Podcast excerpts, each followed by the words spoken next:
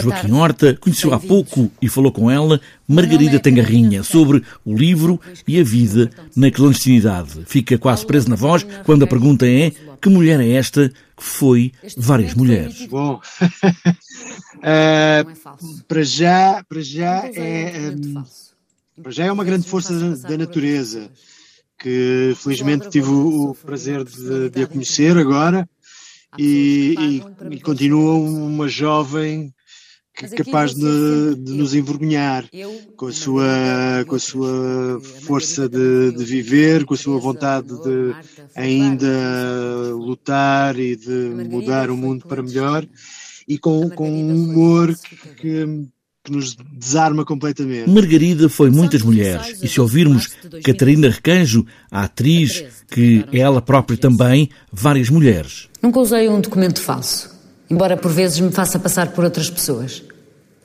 Não sou aldrabona, sofro de uma personalidade intermitente. Há pessoas que pagam para me ver ser outra pessoa.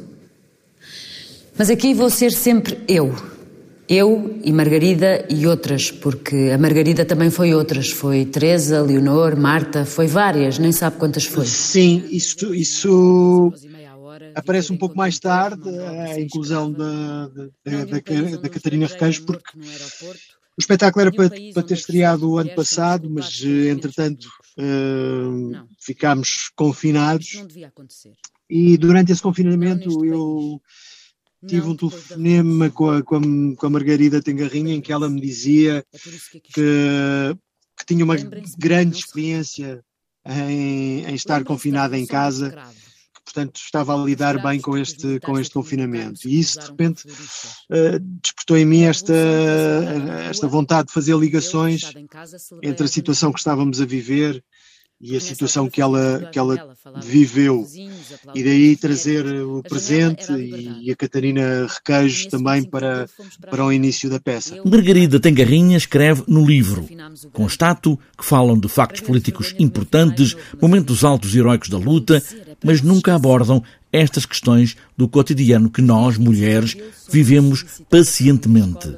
Será que foi menos heróico aquele nosso dia a dia desgastante e obscuro? É uma frase com a qual eu tenho uma grande empatia. Ela, ela diz que, que efetivamente há, há relatos de, de atos heróicos e, e que o dia a dia, o cotidiano é é mais menosprezado, mas que sem ele uh, esses atos heroicos não eram, não eram possíveis. E eu concordo inteiramente com isto. Joaquim Horta não quer fazer deste espetáculo um panfleto, uma ideia fixa de luta pela liberdade. Digamos que, como o próprio lhe chamou, é mais um lembrete para que o tempo não deixe esquecer certas lutas. É quase que uma espécie de post-it na porta do frigorífico. Sem dúvida.